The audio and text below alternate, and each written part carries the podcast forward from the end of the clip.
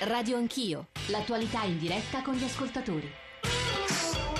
Sono le 9.34, Radio Anch'io stamane è in periferia. Siamo nello stanzino che è un centro di prossimità di un quartiere Aler a Via Quarti, a Baggio, periferia ovest di Milano, per proseguire, perché l'abbiamo cominciato qualche mese fa, un viaggio che racconta o cerca di raccontare pezzi di paese, pezzi di periferia eh, del nostro paese. Anzi, abbiamo bisogno del vostro aiuto come ascoltatori, che ci mandiate fotografie se volete, racconti e noi li recuperiamo, li raccontiamo. 800 05 0001 è il nostro numero verde per intervenire, 335 699 2949 per sms, whatsapp, whatsapp audio e ancora eh, radio anch'io, chiocciolarai.it e i post su Facebook, insomma tutto quel insieme di strumenti che ogni mattina arricchiscono, almeno così crediamo, grazie ai vostri interventi, quello che cerchiamo di dire. Cito per tutti un po' esemplari un tweet appena battuto da Nicola che scrive l'Aler non funziona, molto semplicemente a Milano non funziona, il comune e il sindaco se ne fregano, le case popolari di questa grande città sono da terzo mondo. Alessandro Alessandra ci scrive invece un lungo post, ve lo leggo almeno in parte. A proposito di occupazioni abusive, ci sono quartieri in cui strutture pubbliche sono diventate abitazioni gestite dalle cosche mafiose. E quanto in parte eh, diceva eh, poco, poco, Lambruschi eh, di Avvenire, poco fa qui in diretta da Baggio. Eh, gestite dalle cosche mafiose, ho scritto su Avvenire quello che è diventato Borgo Nuovo a Palermo, il quartiere col maggior numero di occupazioni abusive. Non c'è struttura abbandonata dal pubblico da qualche anno che non sia stata trasformata in appartamenti abusivi, verande, gabbie per allevamenti di cani. Si stima che almeno una cinquantina di famiglie vivano così, di espedienti, in locali che un tempo furono aule scolastiche, asili d'infanzia realizzati con fondi europei, strutture a supporto di campetti sportivi avviati alla distruzione. Ci sono generazioni che hanno conosciuto solo case abusive. Lambruschi questo colpisce, eh? colpisce. e riguarda tutta Italia. Sono d'accordo. Generazioni, luoghi d'Italia in cui tutto è abusivo, per cui gli ascoltatori continuano a scrivere in parte indignati, in parte con consenso su quella, quell'espressione che è stata usata in trasmissione dove è lo Stato. No? Voi avete poi provato a declinarla questa espressione perché è sempre un po' facile dire dove è lo Stato a fronte di situazioni così complicate. Tuttavia, Leo Spinelli, che è ancora con noi se non sbaglio, Spinelli? Sì, sì, sì, buongiorno. Spinelli, responsabile del sindacato inquilini CISL, stava raccontando, io la pregherei di chiudere il suo discorso con altri numeri perché erano francamente impressionanti, visto che Gian Valerio Lombardi ci sta ascoltando, il presidente dell'area di Milano, un'analisi io non lo cerco di usare il meno possibile questo aggettivo, ma insomma drammatica della situazione abitativa a Milano. Spinelli. Eh, guardi, una situazione a Milano questa situazione di tensione abitativa non esisteva da almeno 25 anni è, una, è, un problema che esiste per effetto anche di una recrudescenza del problema degli sfratti e quindi del, degli sfratti per morosità che colpiscono migliaia di famiglie, di famiglie. Un dato su tutti, 14.000 sfratti in esecuzione con forza pubblica sono lì a dimostrare che forse serve molta edilizia pubblica per, fare, per dare una risposta a queste, a queste famiglie. I quartieri popolari però, aggiungo io, e la questione degli occupanti e delle occupazioni diventano dire, un elemento centrale della discussione solo qualche volta, ogni, ogni, volta che qualche politico pensa di fare qualche giro nei quartieri alla ricerca di consenso, di consenso, eh, di consenso elettorale. Quello che succede purtroppo in questi giorni, in questo momento a Milano, in questi due, ultimi due o tre anni a Milano in particolare, è che le famiglie sono sole, le famiglie sfrattate, le famiglie nelle case popolari, le famiglie che abitano anche nei quartieri eh, nei quartieri popolari si sentono abbandonate, si sono sentite abbandonate da una gestione eh, pessima fatta da, eh, da Aler. Spinelli, lei ha usato un'espressione, mi scusi se la interrompo, le famiglie si Prego. sentono sole. Anna Sandrin, che è una volontaria questi, che vive qui a Baggio, della Caritas, che queste, queste solitudini le incontra. Sì. E credo che un paio di storie ce le può anche raccontare, Anna. Eh, la solitudine purtroppo vige sia negli anziani che hanno a fianco non conoscono più il loro vicinato. Anche perché c'è questo perché, ecco, continuo. esatto, eh. è un vicinato che non ha, è, è, temporaneo o quantomeno eh, non conosciuto da stranieri, eccetera, per cui si sentono veramente isolati. Come si sentono isolati gli altri ehm, abusivi in quanto non conoscono le norme. Ecco, c'è molta mancanza di informazione con questo racket so che li fanno entrare. A che cosa ho diritto, anche perché esatto. Lambruschi il racket fa saltare tutte le regole normali di un paese normale. Si paga e si, ha, no, si passa avanti agli altri, quindi è chiaramente una. Scusi, ma luce, gas. Eh, Questo è un altro grosso problema perché con la povertà molto spesso non si riescono a pagare le utenze, per cui eh. queste persone entrano e devono vivere in condizioni inumane. Inumane, senza, veramente. Senza Guardi, chi ha il riscaldamento autonomo lo chiude perché non può pagare. Ci sono famiglie con quattro figli, li seguiamo da tanto tempo, non hanno né luce né gas. Milano 2015. 2015. Anna si fermi, punto... c'è un'ascoltatrice di Baggio. Eh... Anna, buongiorno, benvenuta. Buongiorno, sono una conoscente tra l'altro della signora Sandrina, abbiamo collaborato sì. in passato. Prego. Io volevo puntualizzare un aspetto. Allora, eh, il problema è questo, che l'immagine, diciamo, questa ghettizzazione di questi quartieri, come il quartiere di Via Quarti, produce un effetto, come dire, boomerang, perché separa ulteriormente quello che è la popolazione, diciamo, tradizionale, originaria di Baggio, crea un muro tra queste due realtà che si vedono eh, assolutamente non integrate tra di loro. Questo è il primo. Il secondo è che la paura di queste, eh, diciamo, questo stereotipo negativo, che è una realtà rispetto a questi quartieri, alle problematiche di cui voi state parlando, induce un allontanamento ulteriore di chi ha voglia di investire delle risorse su questo quartiere, che peraltro è un quartiere era un paese una volta, quindi ha una sua storia, ha una serie di famiglie, di realtà che sono molto presenti, quindi con un grande associazionismo. Quindi vorrei, sarebbe interessante leggere anche sotto questo aspetto. Non so se mi sono spiegata. No, si è spiegata benissimo e in parte credo che Maria Luisa Ruzza, la coordinatrice filo di Arianna, questo discorso almeno all'inizio l'abbia fatto, ma chiuderemo con la sua voce.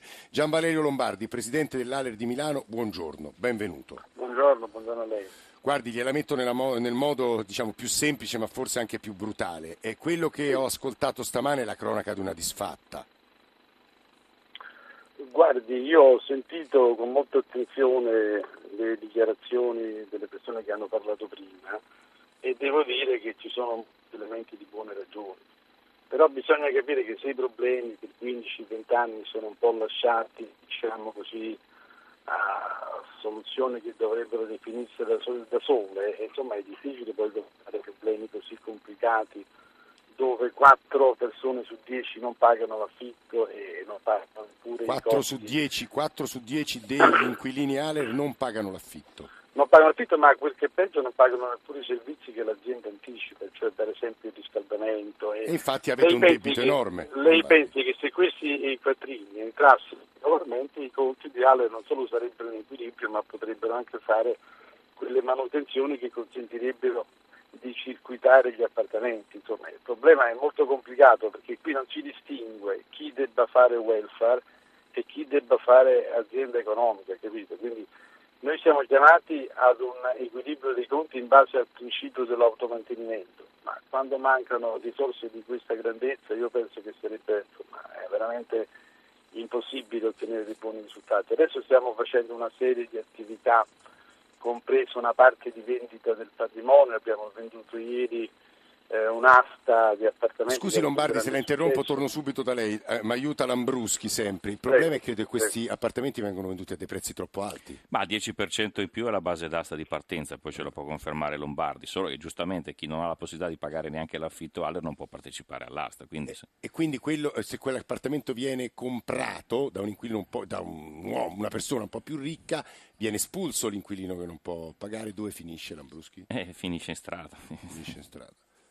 Lombardi. No, per, però discorsi sono informazioni inesatte, noi non stiamo vendendo appartamenti con inquilini dentro, stiamo vendendo appartamenti vuoti che sono inseriti soprattutto nei condomini misti, che sono quei condomini in cui nel tempo sono stati venduti e attivati la maggior parte degli appartamenti, capito? Quindi Aller tende a disinserirsi da queste strutture dove ha solamente dei costi senza avere degli introiti, quindi non è vero che insomma, mandiamo via nessuno, anche perché all'inquilino offriamo la possibilità di comprare l'appartamento ma nel caso in cui non lo compra quell'appartamento probabilmente non verrà messo in vendita, quindi insomma dobbiamo stare anche attenti a non far circolare informazioni esatte. Mm, mm, mm, mm, no, ha fatto bene a dire questa cosa, ci sono altre due voci che vorrei aggiungere alla trasmissione. Prego sta diventando di rara densità e molto difficile, mi scuso se tutti parlerete troppo poco. Riccardo Decorato, buongiorno, benvenuto. Buongiorno. Vicepresidente del Consiglio Comunale, capogruppo di Fratelli d'Italia in Regione, ex vice sindaco, quindi conosce e in parte è corresponsabile di stagioni passate, adesso è eh, all'opposizione e credo che spesso, anche stamane su Corriere della Sera c'era un'intervista in cui lei auspicava lo sgombero, mi pare, di un centro sociale, non mi ricordo di quale via eh, milanese. No, no, no, no, non è di un centro sociale, sono 250 abusivi che sono hanno occupato delle case Aler ecco, in via che Gola, proprio, che, che è una via... Ha decorato il tema di stamane. La sua risposta, da quello che capisco, è una risposta legale, ma solo repressiva, da quello che capisco. Ma forse sbaglio io, decorato, eh? Eh, eh, guardi, bisogna conoscere quella via. Lì sono tut- la maggior parte spacciatori. È una zona occupata del centro di Milano, siamo sui Navigli, quindi che è piena di spacciatori di droga che hanno come retroterra questa enorme situazione di abusivismo nel quale da anni in quella zona sguazzano. Poi dice... si aggiunge qualche centro sociale che è lì nella zona, ma la maggior parte sono arabi, spacciatori ma arabi. E quindi lei dice sgomberiamoli. E, io dico caso... cominciamo, cominciamo ad allontanare qualcuno, è stato fatto un protocollo in prefettura a fine novembre dove il prefetto si era impegnato a monitorare le situazioni più complesse e intervenire e cominciamo, bisogna cominciare a dare dei segnali di legalità, se no quella è una zona franca di Milano dove lo Stato non c'è e dove tutti sono autorizzati a fare quello che vogliono. Hanno messo una bomba a carta contro l'unico bar che c'è in quella via solo perché quel bar aperto dava fastidio agli spacciatori. Marco Granelli, assessore comunale alla sicurezza e inclusione sociale, buongiorno anche a lei. Buongiorno. Certo, eh, chi come noi viene da Roma, cerca in parte di prepararsi e preparare una trasmissione come questa, scopre una Milano che francamente non si aspettava, Assessore. Qui abbiamo, abbiamo, delle situazioni pregresse che condizionano eh, la situazione dell'edilizia residenziale pubblica, i quartieri popolari eh, dipendono appunto da un'azienda che è stata messa come azienda economica, che doveva appunto vendere appartamenti e diventare un immobiliare invece che essere una realtà eh, pubblica di aiuto all'abitare. E quindi eh, se si pensa, eh, se si costruisce un'azienda in questo questo modo poi purtroppo questi sono i risultati. Noi per questo abbiamo scelto di non affidare ad Aller le nostre proprietà, ma di affidare un'azienda completamente sì, comunale, separare, separare perché riteniamo riteniamo che eh, i quartieri han, mm, siano luoghi importanti su cui investire, eh, non vendere eh, le case, ma eh, mettere in regola, andare a recuperare l'abusivismo che c'è in questi quartieri. Noi nel 2014 col prefetto abbiamo fatto più allontanamenti, più sgomberi del 2010, eh, con un sistema di contrasto agli, alle occupazioni in fragranza, cioè quelle immediate. Per la prima volta abbiamo messo un operatore operatore sociale e un sistema d'accoglienza eh, che funziona H24 sabato e domenica compresi con un operatore sociale che esce e che se c'è una famiglia con minori eh, la, le dà una prima accoglienza liberando però l'appartamento che viene dato a chi ne ha diritto. Questa è la nostra scelta, bisogna reinvestire sulle case popolari eh, e oltre a questo lavorare con gli abitanti che sono lì, noi abbiamo 11 progetti in quartieri popolari con gli adolescenti, con, abbiamo messo delle risorse nostre del comune e della legge 285 nazionale per eh, lavorare con i giovani di quei quartieri, gli anziani di quei quartieri perché contribuiscono a rimettere a posto Guarda, quei quartieri. Alla luce di quello che ci ha detto Marco Granelli, assessore comunale alla sicurezza e all'inclusione sociale, Riccardo Decorato che è opposizione, vicepresidente del Consiglio Comunale e Gian Valerio Lombardi, presidente dell'ARE, provo a metterla così, visto che mancano dieci minuti. Il problema di una grande città come Milano è quello del rapporto fra tre cose, aspetti, elementi, la sicurezza, l'esclusione sociale, la redditività. Cioè io devo cercare di f- non perdere soldi come ente che si occupa dell'edilizia pubblica e non perdere soldi vuol dire metterle sul mercato e spellere chi non paga. Espellere chi non paga vuol dire che io creo disagio sociale e esclusione sociale. Qualche volta queste case vengono occupate da degli abusivi. Tenere assieme tutti questi aspetti è difficilissimo, è compito della politica, è compito di voi operatori sociali. Io vorrei chiudere con tutti voi provando a raccogliere questa sfida enorme nella città più importante del nord Italia, più ricca, capitale morale e capitale economica. Vorrei cominciare da Paolo Lambruschi. Lambruschi. Ma io eh, raccolgo invece una sollecitazione e cerco di andare un po' controcorrente, sì. ma una riflessione sul fatto che la Casa Popolare deve essere gestita da un'azienda economica, si può fare? Cioè, perché? Certo, perché, un'azienda? perché il pubblico, eh, facendo welfare, come diceva anche Spinelli, mi pare diceva anche Gian Valerio Lombardi, eh, non può mettere in conto, non sprechi, alcune perdite, se uno non è in grado di pagare, eh, la collettività paga. Non dico di tornare allo IACP e agli sprechi. Aveva perdite decine se non centinaia di milioni, credo. Eh. D'accordo, in questa situazione, no? però voglio dire, eh, falliscono le banche, ci sono le bad bank, facciamo una bad bank delle case popolari e torniamo a ricostruire. Cioè, a un certo punto, se è un danno e la situazione di abbandono che c'è adesso diventa, ripeto, io non sottovaluto il discorso della illegalità e della gestione mafiosa che riguarda anche l'Expo che c'è qua poco eh, lontano, sì. perché purtroppo è diventato un aspetto da cui Milano non può prescindere. Ora, lo Stato ci deve essere anche ehm, da, da questo punto di vista, magari perdendoci dei soldi, il meno possibile, però almeno garantisce la legalità. Io... Vito Radelli, consigliere dell'Ordine Architetti sì. di Milano. Allora, io volevo aprire una, una finestra di, di, di, ottimismo un po', anche perché Milano è una città particolare, abbiamo parlato di degrado sociale, di esclusione, problemi ver- veri, ma poi questa è una città come dire, molto più piccola per esempio di grandi metropoli che hanno problemi di banlieue molto più alti, Parigi, Londra. Lo stesso esempio, faccio un esempio banalissimo, siamo in questo quartiere di Via Quarti, io conosco molto poco, ev- ev- evidentemente eh, eh, c'è un problema di eh, qualità architettonica, nessuno lo mette in dubbio, anche di esclusione, eccetera, eccetera, ma siamo di fianco a un bosco in città, cioè come dire, stiamo parlando di una periferia, perché stiamo parlando di periferia, però attaccate ad una rete di spazi verdi di grandissima qualità. Per cui Milano di fatto ha una potenzialità dentro, dentro di sé di grandissima forza un flash, che cosa eh, facciamo noi come ordine per aiutare a uscire da, questo, da questi problemi? Ovviamente l'ordine eh, che, la, la, che, ha la mission di, di, tenere l'albo degli iscritti e basta, non è che abbia sì. mh, competenze. Però quello che facciamo eh, è, è, come dire, fare da, da catalizzatore di idee eh, tra i nostri iscritti, tra le istituzioni, fornendo delle idee per arrivare a dei temi aperti. Faccio solo due esempi. Uno, eh, da, quattro, da, da, quattro, da, otto anni facciamo un concorso internazionale per, in, mm, per individuare il miglior progetto di edilizia sociale in Europa. E, eh, come dire, eh, può essere un esempio per arrivando ad, ad, architetture diverse da quelle che abbiamo qui vicino, evidentemente, perché anche l'architettura secondo noi dà un contributo. Un secondo esempio, il patrimonio eh, dei quartieri Aler a Milano, anche come patrimonio culturale, penso a quartieri come lo Stadera, lo, spa, lo Spaventa, eh. in, via, in, via, in via Solari, sono pezzi di città che noi non conosciamo, hanno problemi di degrado, ma hanno grandissime potenzialità. Da lì bisogna investiamo. Anna Sandrin. Una considerazione finale rispetto a tutte le cose che ho ascoltato ai temi che ho detto e che ho provato a sollecitare, la difficoltà di tenere assieme questi elementi. Eh, la, dif- la difficoltà c'è, però c'è anche molta buona volontà da parte della popolazione e noi abbiamo 800 colloqui all'anno circa per cui come vede quindi quasi siamo tre al giorno di persone che vengono nei vostri abbastanza attivi sentire, e co- anche con visite domiciliari, per cui noi cerchiamo di stare accanto alle persone facendo un percorso con loro e in base alle strutture che abbiamo alle spalle di tutta la Caritas e della mappatura del territorio.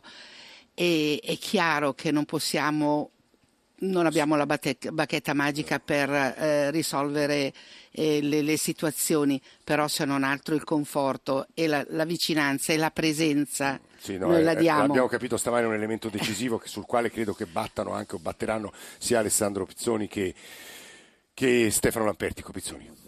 Sì, ehm, chiaro, il problema della casa è un problema enorme, l'abbiamo sentito stamattina, ehm, credo che però mh, non, lo, non, si possa affrontare soltanto rispetto alla carenza di, di case, che rimane chiaramente il, il, problema centrale, ma anche valorizzando tutte quelle iniziative che, come dicevo prima, in un'ottica di prossimità micro eh, riescono a costruire quel tessuto di, eh, di convivenza tra realtà che difficilmente poi mh, mm, eh, convivono, perché è chiaro che se si pensa all'anziano che viveva al quartiere di Baggio e si vede arrivare l'immigrato... Rom è ecco, lì, è però poi que- questi progetti ovviamente consentono di creare quel, quel tessuto di, di, integrazione minimo anche se vogliamo, ma a volte anche eh, fondamentale, punto di partenza fondamentale perché poi eh, la, la, casa... Eh... Lampertico, io rubo queste parole a Pizzoni perché lei con Scarpe Tennis, il suo mensile, racconta un sacco di, di storie virtuose. Sì, di storie belle. Cioè, il, mio, il, mio, ragionamento conclusivo è proprio questo.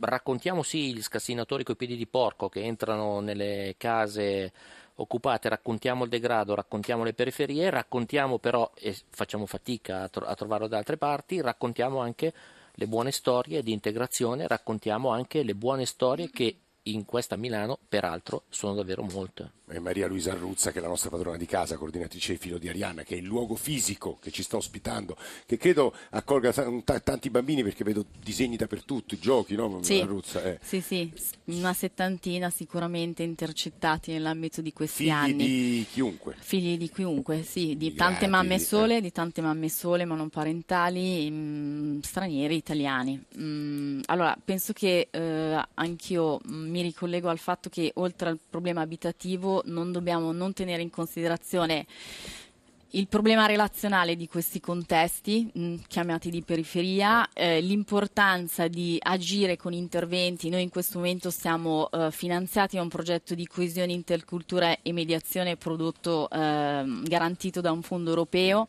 Eh, ecco, che fate con quei soldi? Perché poi lo, lo traduca per gli ascoltatori. Sì, e sicuramente sono progetti che aiutano ad andare verso una coesione sociale. Faccio un esempio banalissimo. Qua, dopo anni di vuoto, è stato creato, ad esempio, con un bando Cariplo. Eh, Un quarti si nasce, primi si diventa un parco giochi. Eh. Dare la dignità delle persone di poter giocare, avere uno spazio, di sedersi su una panchina, vuol dire anche questi insegnare. servizi non ci- non c'erano vuol dire anche insegnargli a curare quel luogo. Questo parchetto da tre anni è stato non toccato e Eh. perfetto. Gli anziani svuotano i cestini e i genitori aggiustano le altalene se si rompono. Eh, quindi bisogna insegnare alle persone a appropriarsi dei propri luoghi, perché anche se poi ti do una casa, ma non mi sono appropriato di un circuito virtuoso interno, mm, quindi questi progetti sicuramente ci aiutano eh, nel nostro piccolo eh, a affrontare processi Questo globalizzati ben più ampi. Però l'importante qua è che la regola su cui noi lavoriamo moltissimo Eh. perché andiamo verso a portare la legalità in questi territori deve essere vissuta come opportunità, cioè far vivere dentro vincolo, far vivere dentro questo spazio neutro la regola come il piacere della regola. Quindi se gioco con le regole mi diverto Perché la molto regola di è più. la fonte della perché la regola è la fonte della Io allora libertà. abbiamo un minuto, volevo chiudere con Paolo Lambruschi, a venire. Ci sono però, è inutile negarlo, io non ho potuto leggere sms e mail stamane, eh, mi scuso, ho avuto un po' di difficoltà, ci sono però delle convivenze che sono quasi impossibili, è quello che ci scrivono gli ascoltatori, con i rom, con immigrati che non parlano l'italiano, con immigrati che hanno moltissimi figli e beneficiano dei servizi ai quali gli italiani ritengono di avere insomma, un accesso prioritario, che fare in quei casi? Ma intanto cominciamo col vedere la questione economica, perché ne abbiamo solo accennato, lo diceva anche lei, il reddito minimo di inserimento per chi è povero, perché cominciamo a evitare queste guerre tra poveri. Lo diceva Pizzoni. eh. Lo diceva anche Pizzoni, quindi questo è un aspetto fondamentale. Sulla, eh, sul fatto che vengono tagliati i servizi e che quei pochi vanno a chi ha più diritti, e questo purtroppo ci sono anche degli aspetti legali, cioè i, i Rom sono molto spesso cittadini comunitari o cittadini italiani, quindi eh, non si può discriminare. Hanno diritto. E, e hanno diritto, punto. E lo stesso vale anche per tante persone che sono immigrate, che sono immigrate comunque comunitarie o hanno diritti lo stesso. Quindi il problema è dare di più. Allora, dove si reperiscono queste risorse? Bisogna mettere in discussione il welfare. Qui abbiamo degli esempi al tavolo di welfare diverso, di welfare nuovo, di welfare più economico. Allora, una riforma del welfare è in agenda nella politica e questo secondo me è l'aspetto vero. La casa, la convivenza sono aspetti di welfare su cui per favore la politica deve piantarla di speculare alimentando anche il razzismo. Questo va detto. Grazie per l'ospitalità, soprattutto a Maria Luisa a voi. Arruzza, ma a tutti voi che siete venuti qui. Capisco che i temi sono tanti, complessi e qualche volta li abbiamo liquidati con parole forse un po' troppo affrettate. Ma insomma, grazie di averci aiutato a raccontare un pezzettino di Milano. Se volete riascoltarci, andate sul nostro sito, sul nostro profilo sui social network. Chi ha reso possibile questa trasmissione? Qui in console i nostri tecnici Antonio D'Alessandri e Marco Galli e a Roma eh, Gianni Tola. E poi in particolare eh, qui a Milano Nicola Amadori e Camilla D'Angeli e Cristian Manfredi che è qui in regia e mi guida ogni mattina, ma poi Alessandro Forlani, Valeria Volatile, Alberto Agnello, Alessandro Bonicatti, Valentina Galli a Roma. Noi vi ringraziamo molto per l'ascolto, questi pochi secondi che ci restano per annunciare che dopo di noi ci sarà John Vignola con la musica e poi le trasmissioni, tutto il palinsesto di Radio 1 perché noi torniamo martedì mattina, ma ricordatevi che lunedì mattina c'è Radio Anch'io Sport. Buon fine settimana a tutti.